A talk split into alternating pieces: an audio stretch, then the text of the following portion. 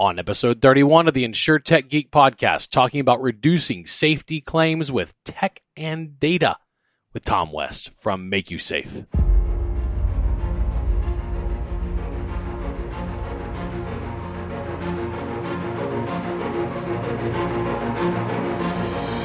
The InsureTech Geek podcast, powered by JB Knowledge, is all about technology that is transforming and disrupting the insurance world. We'll be interviewing guests and doing deep dives into specific technologies that we see changing the industry. We're taking you on a journey through insurance tech, so enjoy the ride and geek out.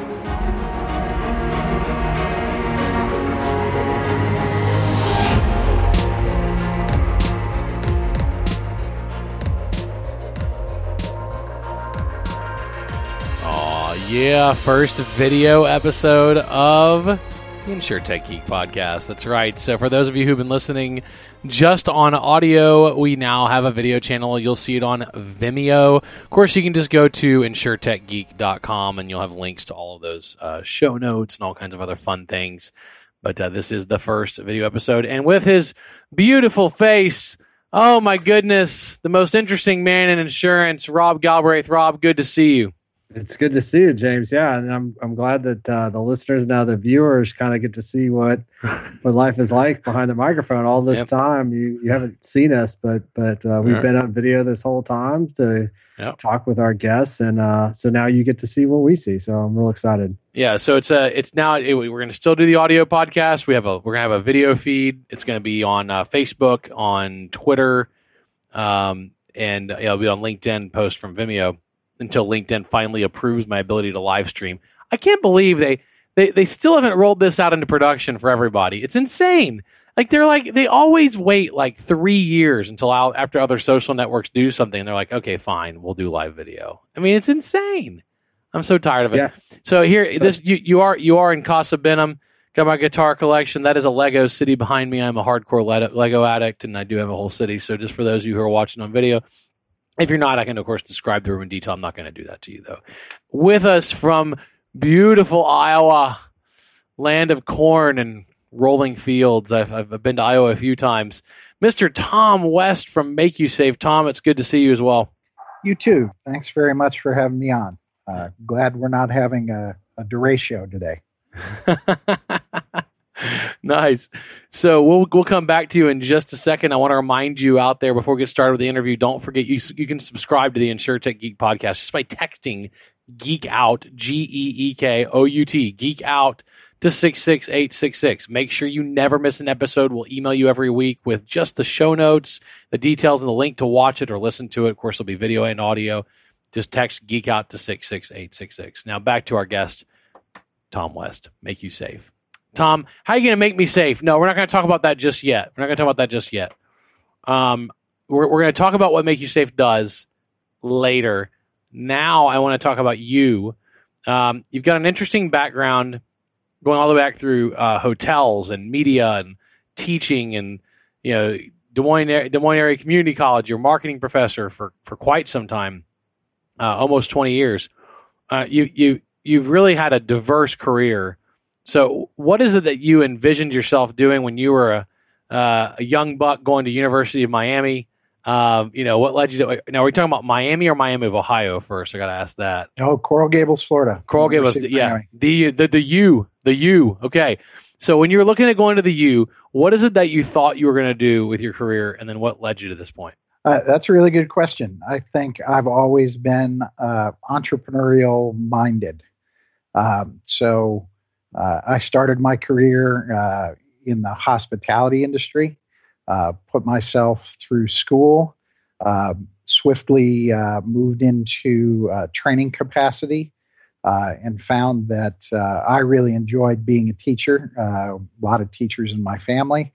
Um, so I've spent most of my career in HR or learning and development or training space, and um, ended up moving to Des Moines, Iowa, where um, there was a uh, world-leading uh, producer of learning and development content called American Media Incorporated. So I got to uh, be part of that organization for quite some time. Uh, we uh, grew to be the largest in the world and uh, it was right in my wheelhouse. Right, being able to teach managers and supervisors uh, uh, about communication with the front lines and best practices and how to be better leaders, and that's kind of what I spent my my life doing. I guess from there, I've been an executive member of the leadership team with many companies that produce. Um, organizational development or leadership development tools and training tools, and even technology platforms, uh, and marketed uh, those. And then, yeah, you're right. Actually, it was for almost 30 years. Um, I was an adjunct professor at a local uh, college teaching management, marketing, and uh, entrepreneurial uh, classes there. So I feel pretty fortunate at this part of my life. I'm doing exactly what I want to be doing. Um, and, and, I appreciate uh, small startup ventures and what it takes to uh, help grow them. So, yeah, it's and and teaching teaching is fun. I mean, you you I I, I just finished my fifth year as an adjunct professor at Texas A and M, and I, I I had a five year deal and I completed it. I'm I'm I'm taking a break from it now. Um, I love teaching. I love it it is it can be exhausting though so it, to do in addition to a regular job so so I, I, decided to take a little break but I, I i think it's really cool how much you learn from your students and how much they teach you through the process. And of course having to teach something forces you to learn it well. I mean it should by the way. It doesn't always right? There are bad teachers out there. But good teachers who teach for almost 30 years aren't kept around because they're they're slackers of teaching. I mean you you had to really learn your subject matter to be able to relate to other people. Yeah. Um, practicing what you preach, uh, I believe, is important. And I think that's something I brought into the classroom. I was a business leader, I, I was an employer. So, you know, teaching management to students was uh, really enjoyable. I got a lot out of it. So, James, imagine at, you know, over the age of 50, deciding to become an employee of one of your students. Well, I've had some really amazing students that I've really stayed in touch with, and, and there's a couple where I could probably envision that. Uh, yeah. but For but me, it, in 28 years, there was one. Uh, yeah. And about 15 years ago, uh, a, a, guy who was showing up in my night class who was obviously tired because he was working a couple of jobs and had a young family uh, came up to me at the end of class one day and said, I, I really like where you're coming from. I have a business plan. Would you mind taking a look at it? And that's how I met uh, Gabriel Glynn. And uh, that was uh, many years ago. I helped him with uh, his first venture, and we've been uh, very close friends ever since. And when it comes to MakuSafe, when he had the idea on the back of a cocktail napkin, uh, I may have been one of the first people he told. I was an early advisor and investor in the company. And then, interestingly, he called me one day and said, I know it's Saturday, but can you start on Monday? I need another me. So I put aside my own businesses and things I was doing and came on board, uh, which I wouldn't have done for anybody else, um, uh, to help Gabe with MakuSafe. And I've been on the team for, I don't know, a little more than three years now and that's a wonderful segue. Tell me what MakuSafe does. Like, walk me through the solution, the technology behind it, and what problem it solves. Yeah, thanks for asking. If you don't mind, I'll I'll take this tack as a sailor. the origin of our company really is founded in the idea that we don't have to or shouldn't have to wait for people to experience injuries or have incidents or uh, claims to occur in order to uh, have intelligence that ought to help us prevent those incidents in the first place. So, proactively, preventatively, uh, we ought to be able to identify things uh, that are hazards and risks so that we can uh, manage those things uh, before people uh, are impacted, sometimes for life. So, MakuSafe has created innovative wearable technology that uses numerous sensors on board. And I don't know if you can see here clearly, but I'm wearing our armband. Um, numerous sensors on board this very small device that's about the size of my thumb to collect data that can be useful uh, and have predictive value in understanding uh, the risks and hazards that industrial workers face. And we provide that data via our software platform to safety leaders and also to uh, loss control departments and safety experts employed by insurance companies so that they can help mitigate risk before people get hurt. And, and you're you're actively monitoring them, improving your algorithms, analyzing movement and behavior, and then identifying risk factors so you can give them real time feedback. Is that a fair assessment? Yeah, uh, I kind of like to talk about the data that's collected on the wearable, uh, not in terms of the numerous sensors, but in, in four types of data that we're collecting. So, first would be data about environmental conditions, things like temperature, humidity, low light levels. Uh, they may sound kind of simple. On the other hand, they have a dramatic impact on people's productivity when they're experiencing fatigue when heat exhaustion conditions are mounting. Um, we've got things like uh, air quality sensors on board. Uh, we've got a microphone on the device that detects uh, sound exposure for workers. If you've ever been in an industrial environment, you know that those environmental conditions may actually change depending on which side of a machine you're standing on. So you can be, you know, 10 feet away from another worker who's experiencing dramatically different conditions than you are. Um, so that would be first, environmental conditions. Secondly, we're also detecting potentially harmful human motion. That was a natural place for us to start with slips and trips and falls, accounting for so many workplace accidents. But we use accelerometers on the device, and we can also uh, detect things like pushing and pulling that may be an exertion uh, injury waiting to happen. Third would be the location of where these things are being experienced within a facility. So we overlay that actually in our software platform onto a facility floor plan, and you almost get kind of a Doppler radar effect or a heat map view of the frequency of indicators that are being experienced by workers in those areas. And then last would be um, we've got a, a button on the front of the device that allows a worker to push it and hold it, and they can record up to a 15 second voice memo. And that's intended to increase the communication of near miss occurrences or just enable smooth and easy reporting of observations from the front lines. So every safety manager and every loss, loss control guy or gal says that this is the kind of data that everybody wants more of, right? This is leading indicators of risk and near misses that we all want to see. Yet everybody also agrees that a huge percentage of those things never get reported. So yeah. we've created an automated automated way to collect that data, provide it to leaders for better decision making. And and and uh, let's talk about connectivity is this a wireless solution or do you have to wait until it's docked in the storage bay for it to transfer all the information off the device? Yeah no that's a great question. And i'll also add because you asked earlier that is in in real time or you know our uh, tech uh, gurus like me to say near real time. It takes about 30 to 45 seconds for that data to be gathered from a wearable on an individual worker and show up in our software dashboards. Uh, the data is sent from the wearable device back to uh, a wall mounted kiosk that we call our base station, and that's sent via Wi Fi.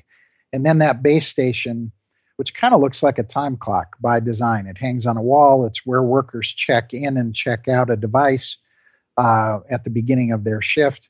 That's connected to the internet, and then again, 30 to 45 seconds before that shows up in our cloud based uh, software platform. Can you use this as a time clock? Yeah, we can integrate with all kinds of things. Uh, that certainly is uh, uh, one of the capabilities that we have if somebody is using a cloud based uh, time clock system. Yep. And we've had lots of inquiries actually to help us understand how big a problem it is that for, for some organizations uh, need to know what job role or what location, what area of a facility workers are working in currently, because pay rates might fluctuate from an insurance point of view.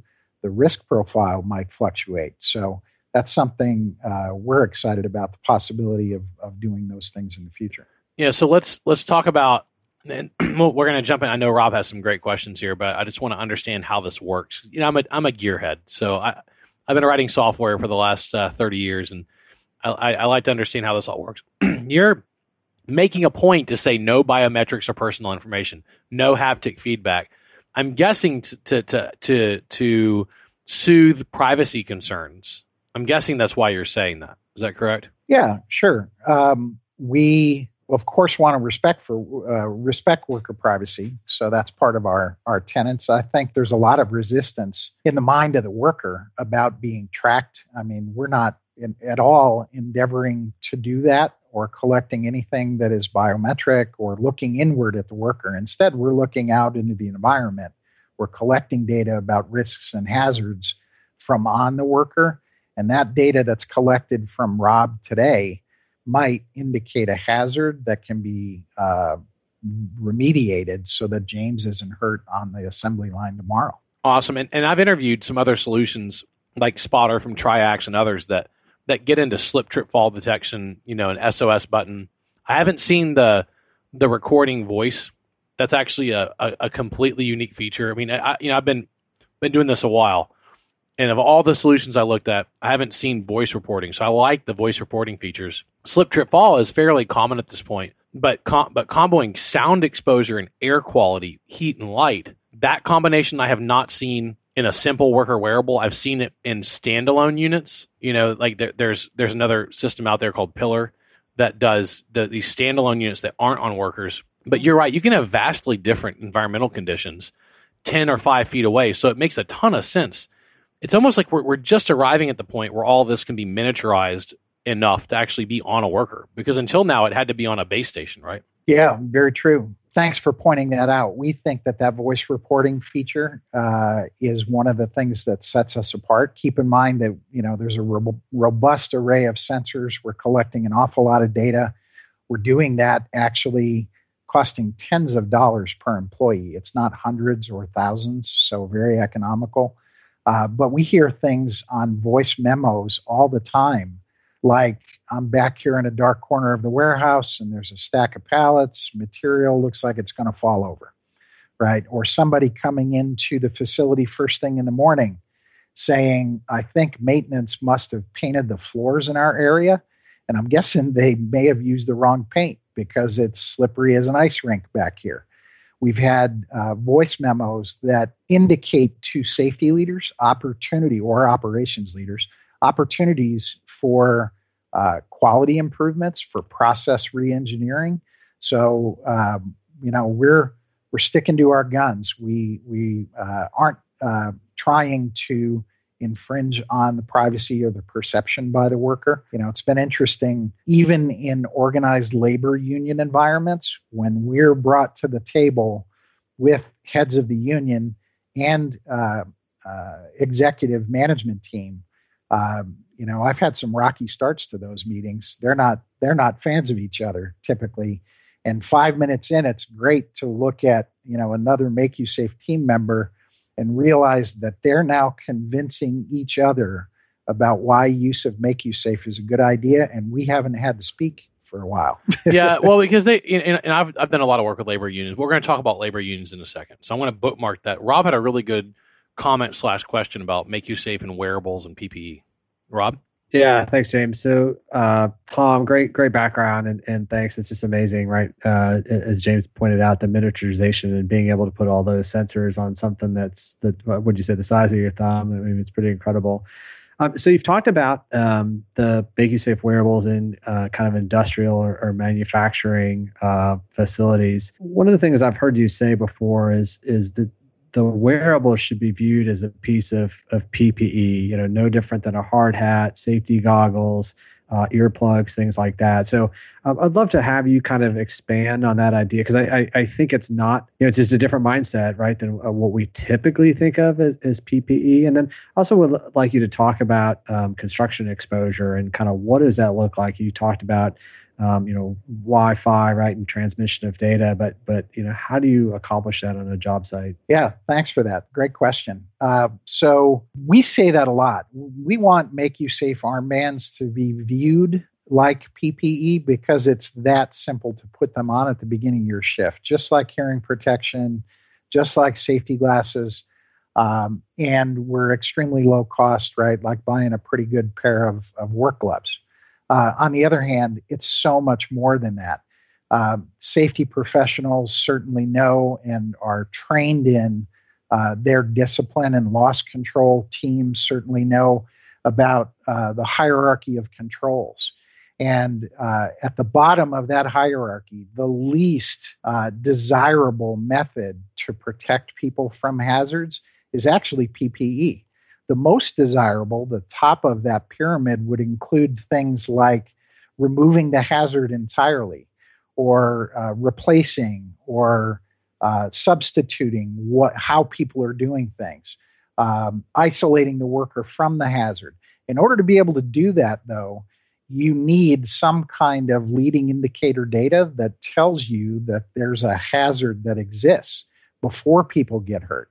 So that's really what we're doing. We're providing that leading indicator data in a very easy to deploy and easy to get access to kind of way. Often, when people hear that term, leading indicators as opposed to lagging indicators, which means something's happened, people got hurt. Leading indicators, you know, Im- implies that you've got to either build your own systems or mine data from existing systems or change your workflows in order to get access to that kind of data. We, we were able to do that after a, a half day of setup in an industrial facility. And immediately out of the, the gate, we start to see data come in that may you know show correlations between things. Like, for example, you know, we see an increased uh, percentage of slips and trips in the loading dock area when humidity is on the rise. Why? Well, there may be condensation that's starting to accumulate at a certain time of day on the concrete, right? So that's a leading indicator before things happen. Um, we can take in data from other so- sources and show that alongside our people data. That may provide further context, but that's really what we're what we're endeavoring to do is provide an easy way to get access to um, indicators so that safety leaders can employ uh, the most desirable, most effective methods of controlling uh, hazards and risks and eliminating the potential for people to get hurt. And then your second question was the construction industry. Yeah, when we uh, started uh, MakuSafe, we used to frequently say that we were most appropriate to fixed workplaces. In other words, a facility or a factory where people go to work and they're working in one place until you know the construction industry started to talk to us and uh, point out that the first things that happen these days on a construction job site is the job trailer goes in and then they run power and then they run an internet connection because so many things have to connect to it. So um, that's all really we need uh, for our system to work uh, and we've started working with construction companies on their job sites. Um, really exciting to us to see very, very recently that uh, a very large uh, construction company working on an important data center project here uh, has increased their usage of MakuSafe by covering five times as many employees after only 60 days of experience with our tool. And now we're talking to uh, their work comp carrier because they're interested and uh, looking at other job sites around the country that they have projects. It looks like you, you're working with Weitz, which is a fantastic place to start. I mean, talk about a, a top notch Midwest contractor. Yeah, uh, very committed safety leaders. Uh, you know, it's really encouraging to walk into a meeting and at the back of the room, they have a bulletin board that says uh, frontline observation reports, and they're, they're posting all of them there uh, because they value them and then another that says you told us on one side of a column and in the next column here's what we did. So they're trying to get that uh, engagement from employees understand uh, indicators and uh, then show that they're acting upon them. And that's really what our tool does in a much more automated way. So let's let's jump in and go back to a topic that I've kind of bookmarked earlier with labor unions because this, this applies to more than just construction. Obviously, manufacturing. There's a lot of sectors industrial where you have labor unions and i've done a lot of work with labor unions the role of labor unions has drastically changed in the last 30 years big time. And the, their attitude their approach uh, I, I, work with some very very progressive labor unions that i'm i'm i'm always quite pleased to see how how aggressive they're being about technology adoption. This has been a sticky topic though. You know anything that involves putting something on a worker in general whether it's a hat or gloves or whatever it is, they, they get really, really particular. And there's a lot of, I'm, I'm not going to go into all the reasons why they're really particular. Um, some are really, really justified. So just tell me about, you, you mentioned you've had meetings with management and labor. I want to hear what, what labor unions, when they first walked in, they were probably ready for war. I imagine they were bristled and, and bound up and ready for war. What, tell me what they heard, what they saw that changed their minds, and then tell me what they what they said when they did change their mind. Yeah, that's a really good question. Thanks for asking. Um, I think when we start to talk about what the MakuSafe wearable collects, and also I kind of like to say what we're not doing, right? Um, that has an impact. So we're collecting data about the environment and we're looking outward, trying to act as an advocate for the worker and give optics into actual working conditions that uh, workers are facing when doing their jobs. Uh, what we're not doing is anything personal, as we mentioned. Uh, we're not giving any haptic feedback to the worker. There's no buzzers or bells or whistles that go off that could interrupt people's work and you know as a uh, as an hr guy as a leadership development guy i really don't think it has a positive lasting effect anytime you're constantly telling somebody they're doing something wrong. So for that reason we're not setting off buzzers. This is a one-way communication tool. And really the intent here if you think about it is to provide data to safety leadership to make sure that they're acting upon it. So we're holding them accountable. And when you start to paint that picture, this isn't anything that's going to be used for punitive purposes about the worker. And in fact, in some union environments, we've even been asked to uh, not identify which worker is wearing a wearable, but just show a number. So worker one through, you know, worker 100 or whatever. Uh, but instead, providing that data to safety leadership uh, allows them to uh, start to engage in conversations to really understand what's being faced on the front lines and then uh, to track hazards that are identified to make sure that they get resolved uh, to create tasks uh, and those are the kinds of things that we do in our software platform. So you know the the worker has a wearable on but uh, really the data that's being collected is data that can be used to ensure a safe workplace for them and their coworkers. Awesome. I know, Rob, you've got a, let's bring it back to insurance. Rob, I know you've got a great question about how this pulls back to insurance. Yeah, Tom. So we've talked about some of the industries that that you guys work with, and, and I know you've worked in uh, all sorts of environments, um, some some very volatile environments, right? Uh, I don't know, it was a smelting facility or something like that. I mean, so you've you've definitely worked in some some environments that maybe people might not think uh, that these types of, of devices could work. Uh, but yeah, I definitely want to take it to the insurance side, of course, right? Uh, that's that's it's my background and, and passion, and so um, you kind of mentioned uh, uh, you know work comp carrier as well as a, you know, working with um, you know an employer. Yeah, I'm just kind of curious from it from an agent broker perspective as well as a carrier perspective. You know, what do those relationships look like? Um, you know, what conversations have you had? What relationships uh, do you have? And and kind of what's that perspective? And is that a a value prop you know could they save money on their their premiums by reducing workplace injuries yeah that's certainly the vision um, and we would like to be ubiquitous, right? Use MakuSafe like using a smoke detector, get a you know or a house alarm, get a credit on your policy. Uh, so one day, hopefully, soon we'll get there. um, we're working with numerous uh, carriers, I think uh, uh, almost on double digits. Uh, we just officially launched our product into the marketplace uh, at the beginning of this year. We got our first shipment of saleable inventory the week that COVID lockdown started in our country, which was kind of interesting. Um, but uh, we have sound, solid commitments from uh, all kinds of insurers, uh, carriers, agents, brokers. And you're right, from the carrier side, you know, there's an appetite, uh, certainly in loss control, for this kind of data.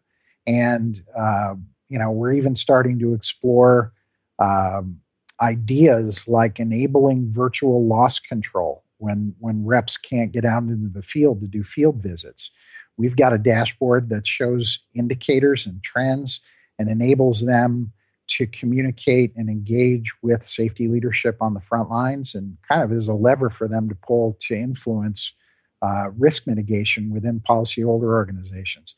Um, from an agent or broker perspective, uh, we've learned that this can be a significant differentiator. Um, you know, there are uh, high mod score specialists, right? Companies that that will work with uh, companies in a very hands on way, this is a terrific tool for them.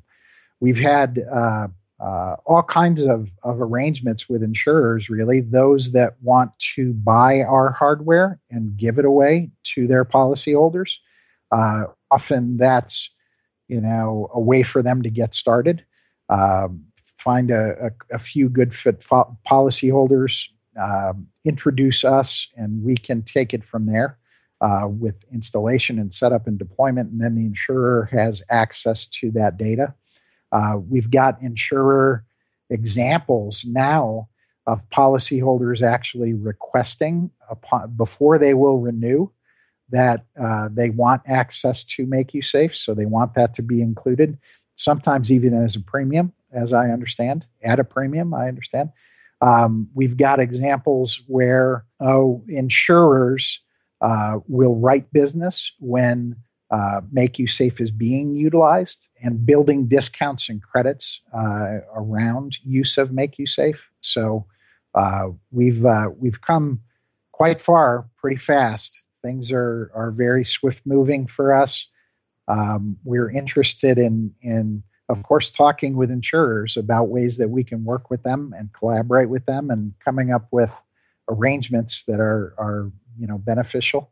Uh, we've gotten a lot of traction in innovation departments, uh, and I think it's interesting these days after what we're all experiencing with COVID. Um, I, I, I believe we're now being viewed as pretty practical, right? Low cost, uh, and therefore why can't we get started with this right away? This doesn't need to be a long, drawn out, you know, innovation uh, uh, project. Instead, cheap and easy. Put the MakuSafe guys to work. Uh, we got a, a, fleet of of cool vans. We call the Maku vans, and you know we're looking to get out into people's facilities and set up and teach them how to use our tool and work with insurers as so, well. So, that, wait, well, I have to pause you there. Then, if you're if you're doing installation and setup, then you're going to be limited by your distribution capacity. So, how how are you distributing the product then? Yeah, that's a really good question. Actually, uh, we're doing that all ourselves right now. We're producing a limited quantity of our hardware solution for 2020. Um, and that's manageable. We've grown our team substantially. In fact, this week, I think we hired our 21st person, and I haven't met them yet. That's a far cry from 18 months ago when there were two co founders and myself within MakuSafe. So uh, we've grown. Um, we've got about uh, uh, 40% or so of that capacity for 2020 filled, uh, nothing canceled uh, which is nice. We've just been waiting for facilities to open up, and we've been a little bit delayed in getting out into the field and deploying.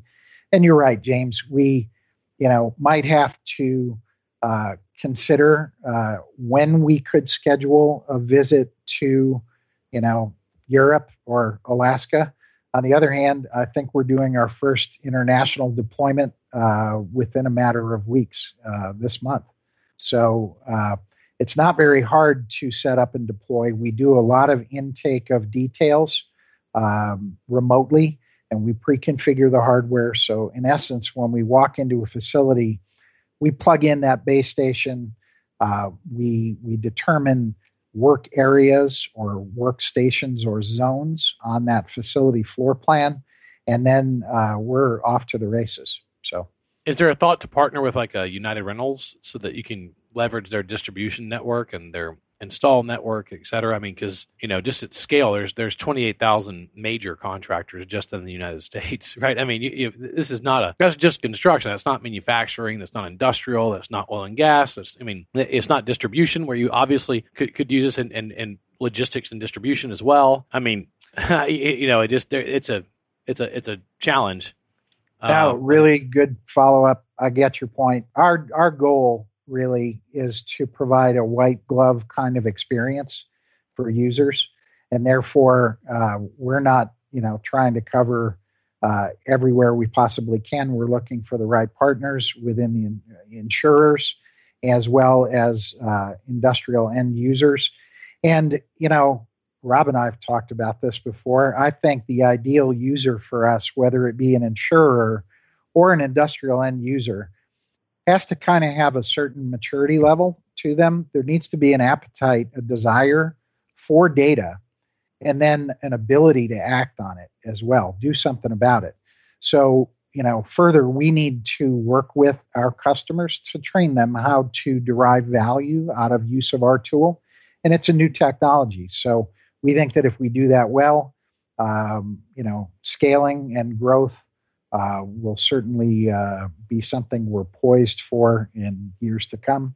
Uh, and that's been our experience so far. Um, awesome. Awesome. Rob? Guys, so I got another two-parter for you, Tom. Uh, so um, I, I'm curious a little bit more. Maybe you can talk about the the type of data that you know safety leaders, you know insurers, et cetera, like are getting access to. I know your dashboard's called the the MakuSmart. So I, I love you talked about you know MakuSafe, of course, and the Maku Vans, right? So you've got the the MakuSmart dashboard. Maybe you can talk a little bit about some of the the the data and and and insights that you're able to to deliver and then my second part of my question is um, maybe you could talk about um, your ability to introduce new functionality on the wearable. So you know you have a hardware and a, and a software piece to this, and um, I know during COVID um, you were able to relatively quickly deploy um, contact tracing, worker density mapping, et cetera. So, we'd love to have you kind of talk about some of those uh, recent enhancements you've been able to make. Yeah, sure. So, you're right. Our software platform is called MakuSmart.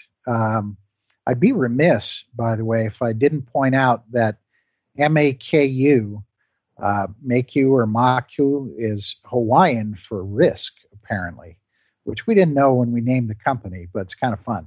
Um, so, in our, our MakuSmart platform, uh, we're uh, fully responsive. So, on any device, safety leaders and loss control insurers have access to data. And what they're seeing there is really things like uh, environmental indicators that are occurring right now, uh, motion indicators, slips, trips that are occurring right now, who those things have occurred to, where they've occurred.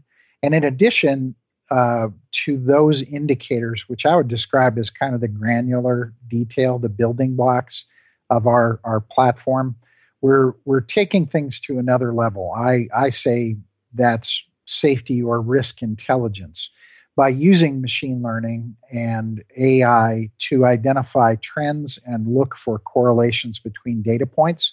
So I was giving an example earlier, right? But we may see that there's a uh, a trend of low light being experienced by a couple of workers working in a particular area, right? Might investigate that and see uh, that there's light bulbs out. Um, we've seen, you know, companies with surprisingly sophisticated hearing conservation programs uh, be blown away when our technology was telling them that there were a couple of workers that were achieving their daily sound dosage within the first couple of hours of their shift. They weren't aware of that. So it caused them to reevaluate their hearing protection, things like that. In addition, um, we're able to now, uh, after the release of what we call MakuSmart 2.0, Uh, we've built in some workflow tools into our platform. So you can create a hazard, you can track that, you can take action against it, and you can show. Sometimes for a safety leader, this isn't a very easy thing to do, but you can show results of your work over time and the impact that it's making, the decrease on indicators or trends. Um, we've got uh, task lists that are that are included now. Um, you know, I uh, recommend all the time that that the frontline workers shouldn't just be the only ones wearing our device, but so should the leadership team. And if they're walking around leaving themselves voice memos, right, that's the visual inspection that everybody knows they do when they walk down a hallway and think about, well, that sign's missing and this is an obstruction on the floor. So those things go directly into our platform and it helps make management more effective and efficient. But it's also a lead by example. I mean, it, it, you know, look if the if the leadership's willing to wear it, everybody's like, all right, guess I am too, right? I mean, my my business partner Sebastian Costa, world's he's just amazing, like one of the best people in the world, man. And he he holds me accountable all the time on this. In fact, we had our quarterly conversation today. We do ninety day reviews at JBK. We don't do annual reviews. And we were doing our quarterly today, and and uh, I was thanking him for holding me accountable. There was one time we were walking to the parking spot, and I had not parked in the where everybody else parks that day. I had parked up closer to the building. I, I was in a hurry, and I just I was like, ah, ah heck with it. I'm going to park in front of the building. Man, he he jumped on me. He goes, "You got to park with everybody else." And I said, "All right, you got it." I didn't fight him on it, and, and, it, and it's it's just lead by example, right? I mean, it, there are people who don't like wearing things. There's people who don't like wearing masks. A lot of them. we found out like half the world doesn't like wearing a mask. And, and, there's people who don't like wearing things on their arms. What I, what I do like is how low form factor what you have is. I mean, it, that is small and lightweight. So you probably forget that you're wearing it. I would imagine.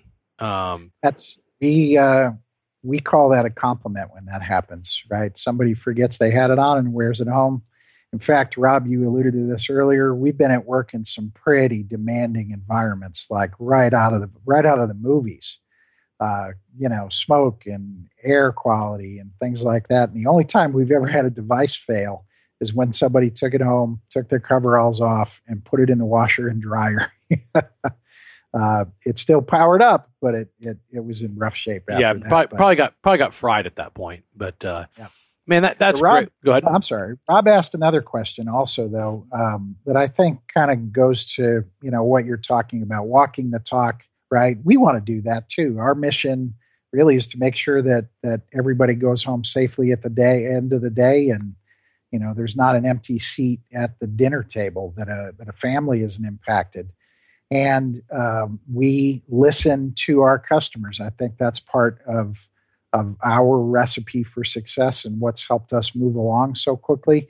To that point, when COVID hit, we stayed in touch with uh, all of the prospective customers that had signed up early uh, to use MakuSafe and we're waiting like we were for our first uh, inventory of saleable product. And we asked them daily sometimes about the challenges that they were facing and how things were going for themselves and their workers and you know what they were dealing with and uh, quite honestly we learned some things that weren't even in our vernacular last year like uh, contact tracing and uh, we started to think about how data we were already collecting which isn't an infringement on worker privacy. We're not continuously tracking people, but we certainly can show uh, things like when workers have come in contact with other workers and the number of times their wearables have been in the same area over time. So that uh, allowed us to announce that capability so we can we can generate an on-demand contact tracing report uh, in the event you know, which has happened, by the way, the day we we announced it and released it. Uh, we got a call from a customer that said, I just had an employee come in my office. You guys were just telling me this, and they said that a family member has been exposed or diagnosed. And I was able to turn to your system and look at that contact tracing report uh, and begin to focus my efforts on who I needed to communicate with and interview with. Um, we've also uh, released something that we call worker density mapping. So we can show density of workers throughout a facility over time. And there are areas that are obvious that management has been paying attention to, like you know plexiglass dividers between workstations because we know these people are close to one another. On the other hand, they may not be aware of the density of the population in other areas of the facility over time. So we give them that, you know, graphic view of uh, their location and where people are traveling. And we're we're I can't talk about an awful lot, but we're awfully excited about the things that we have in research and development that also may go to uh, managing uh, COVID and other infectious disease spread, and um, you know uh, some things that that uh, don't involve the use of a personal mobile device. Uh, that's you know all the rage for for some large companies to talk about these days, and uh, aren't you know big brotherish or creepy. yeah. So that's yeah. all. That's so awesome. Well, we we do, we are out of time for the interview. We just have a few minutes of news just to talk about what's new and going on in the insurance world, and particularly in insurtech. So just hang with us there for a second, Tom. Uh, Rob, I'll give you my. I have two stories this week that I thought were worth talking about with us. The first one was from Insurance Business America. This is by um, Bethan Moorcraft. Incumbents quote Incumbents must innovate before innovators find distribution. And this is, I love this. It's like, Right. like they're coming, they're coming over the hill. Like it's it's it's a I love because you haven't really heard anybody phrase it that way before they find distribution. Because once they find distribution, game over, right? That's. And uh, I I loved this article because they're talking about just the number, you know, the sheer number of agents, agencies, uh, how many retail agents there are. Um, you know, the the uh, the direct model. Obviously, uh, there's just a lot of threats um, uh, that that to, to traditional business models. And if if you have a chance, go to insurancebusinessmag.com and uh, and read through it. But what I wanted to talk about with you, Rob, was really that main comment is um, there's a there's a timer, there's a clock running now uh, about you know the the new and the the new insurtech, the digital MGAs, the digital carriers.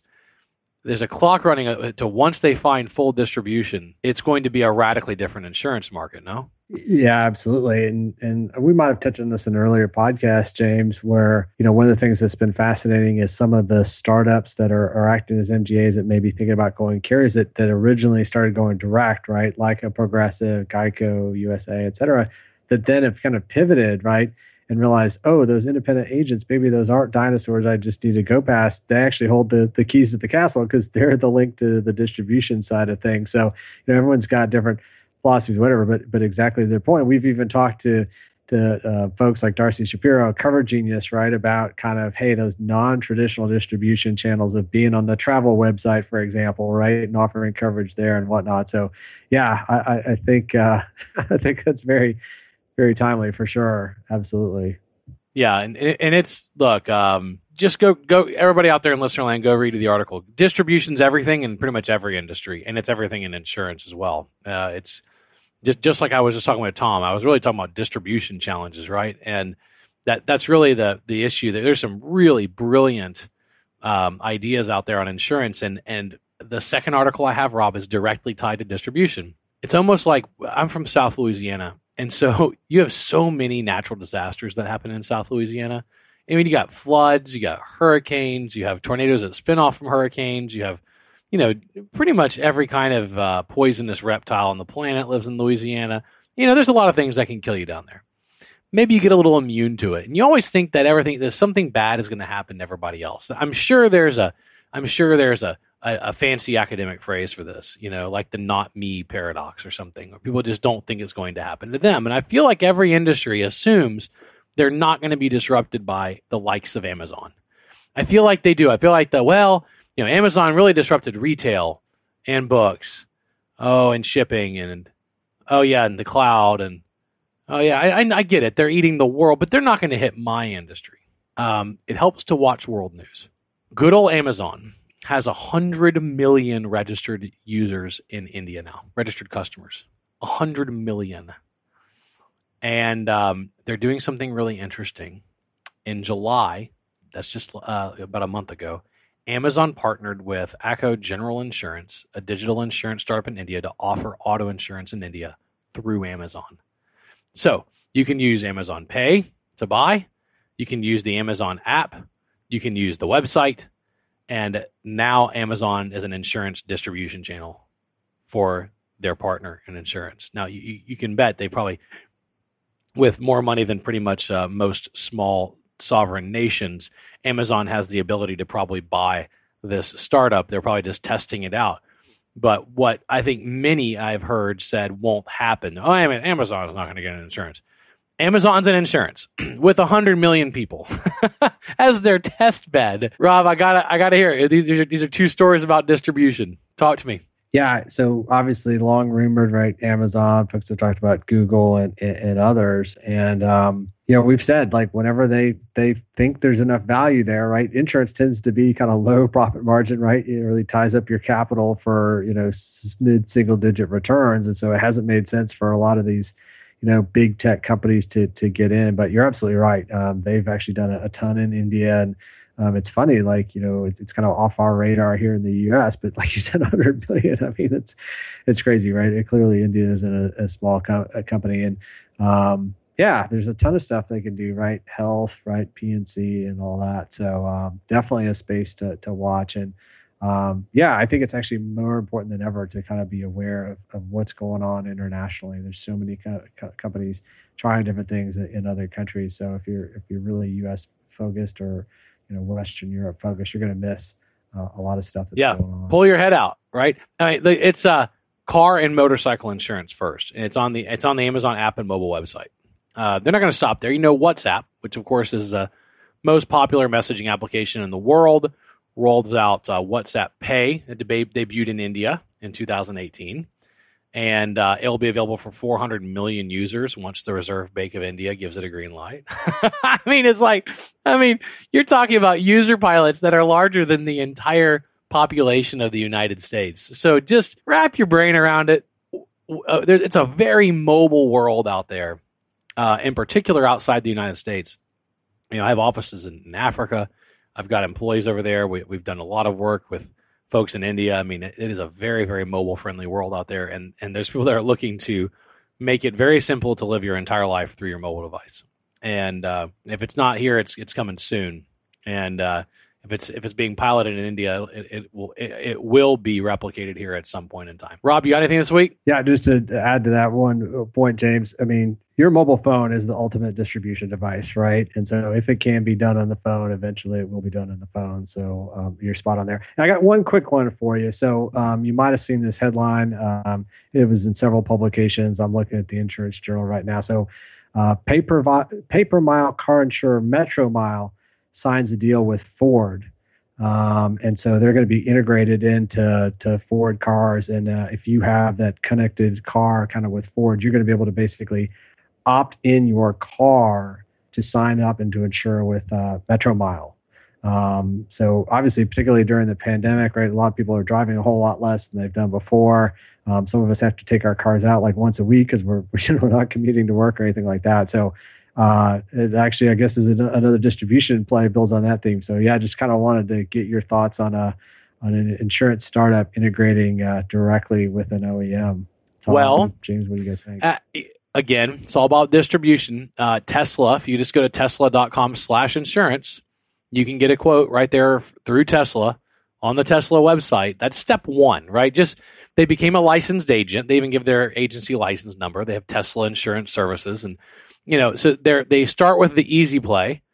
Of course, Tesla collects more data from the car than any other manufacturer that I've seen. Musk has made it clear with Tesla that he intends to it, it to be a massive rideshare network as well, so that owners can lease their cars to the rideshare network, and then of course provide, I'm sure, pay per mile insurance because right now they're doing pretty traditional quoting, but pay per mile tied in with the vehicle, so you know they're not pulling that dongle out of the OBD2 port, right? Like you know, you know they can't do that. They can't cheat uh, on that. That's pretty powerful. Uh, Tom, you know, this is really similar to what, what y'all are doing, right? It's a, it's a wearable for a car at, at some level, right? I've actually said that before, right? And now, you know, we're telematics for people. Um, now there's data that shows that uh, behavior has changed, even when the data isn't being used, you know, punitively.